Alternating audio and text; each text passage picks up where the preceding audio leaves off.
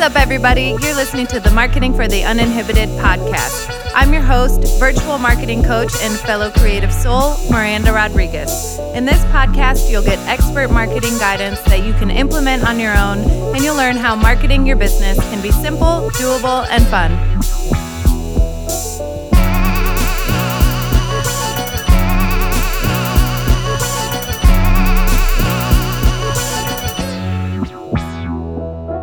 Hi, everyone. Welcome back to the Marketing for the Uninhibited podcast, journal prompt episodes. Wow, we're over one hundred, one oh one. This is, that's just so cool. You start something new and you never know where it's going to go. So before we dive in today, just take a moment to get settled in, grab a drink, maybe go outside.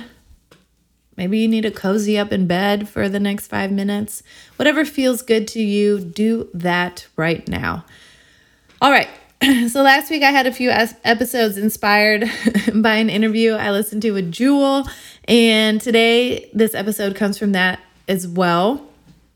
She just had so many great life tips in there. I, I want to listen to it again. It was quite the time commitment though, um, but totally worth it. So maybe I'll just buy the book instead. But what I want you to do today for journal prompt one oh one is to ask yourself, are these thoughts mine? So often in business, we get, and in life in general, but we get caught up with thoughts in our brain that are implanted there from elsewhere, right? Like the idea that you need to pressure yourself to do video more, or that you should be showing up on Instagram, or that you need to create a TikTok. Is that your thought? Is that what you believe? That's another question you can ask yourself, right? Like, are these thoughts mine? Do I believe this thought? And if the thought's not yours and you don't believe it, you can let it go. And I find it helpful to have a counter thought, like a thought for a thought. So if the thought that comes up in your head is that I should be on video more, I should create more videos for my business, and you don't believe that, or then you can let it go. So it's just helpful to say, you know what? I don't believe that right now. Or you can say, this is not the business season for videos. Not right now. Right now is not the season for videos. And then you just like table it in your brain. And I help clients do this all the time, especially when we they agree to something, they say they want to try it, they say with, like for let's say two months in a row, that thing is on their marketing action plan. Like um, I have a client, so blogs, right? This comes up a lot for blog writing because everybody thinks they should be writing blogs.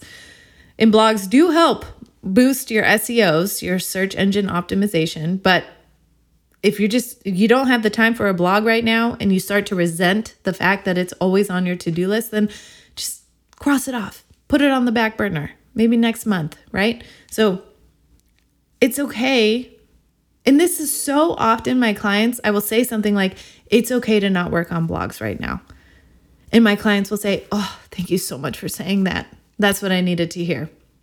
So be that person for yourself. It's okay to not work on video right now. It's okay to not work on blogs right now. That doesn't mean don't market your business. That doesn't mean don't continue putting yourself out there. And that also depends on the season of business you're in. Like, what are your goals right now, right? So you, this is how, why evaluating and tracking your numbers is so important. Having someone in your corner that you meet with once once a month to hold you accountable and to kind of gut check you on some things um, is really important too. So anyway, for today, we're observing, are these thoughts mine? Is this coming from myself, or is this coming from another source? The other. Is it self or other? Do you believe that thought? Can you let it go?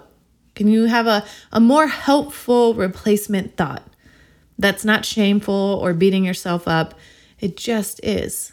This is not, it's okay to not do blogs. It's okay to not do video. It's okay to not create any new products until next year.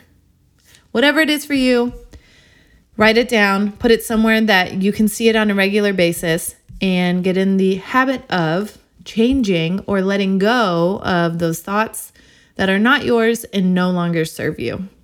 All right, that's it for today. I hope you guys have a wonderful weekend. I'll be back with you on Monday. Hi, friends. Thank you so much for listening to this episode of the Marketing for the Uninhibited podcast. Don't forget to subscribe so you never miss a marketing or journal prompt episode. And please leave a review so more people can find us.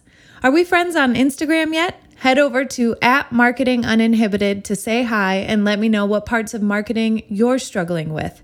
If you're ready to take your business to the next level with a customized four-week marketing action plan, visit marketing uninhibited dot com to schedule your free thirty-minute discovery call today.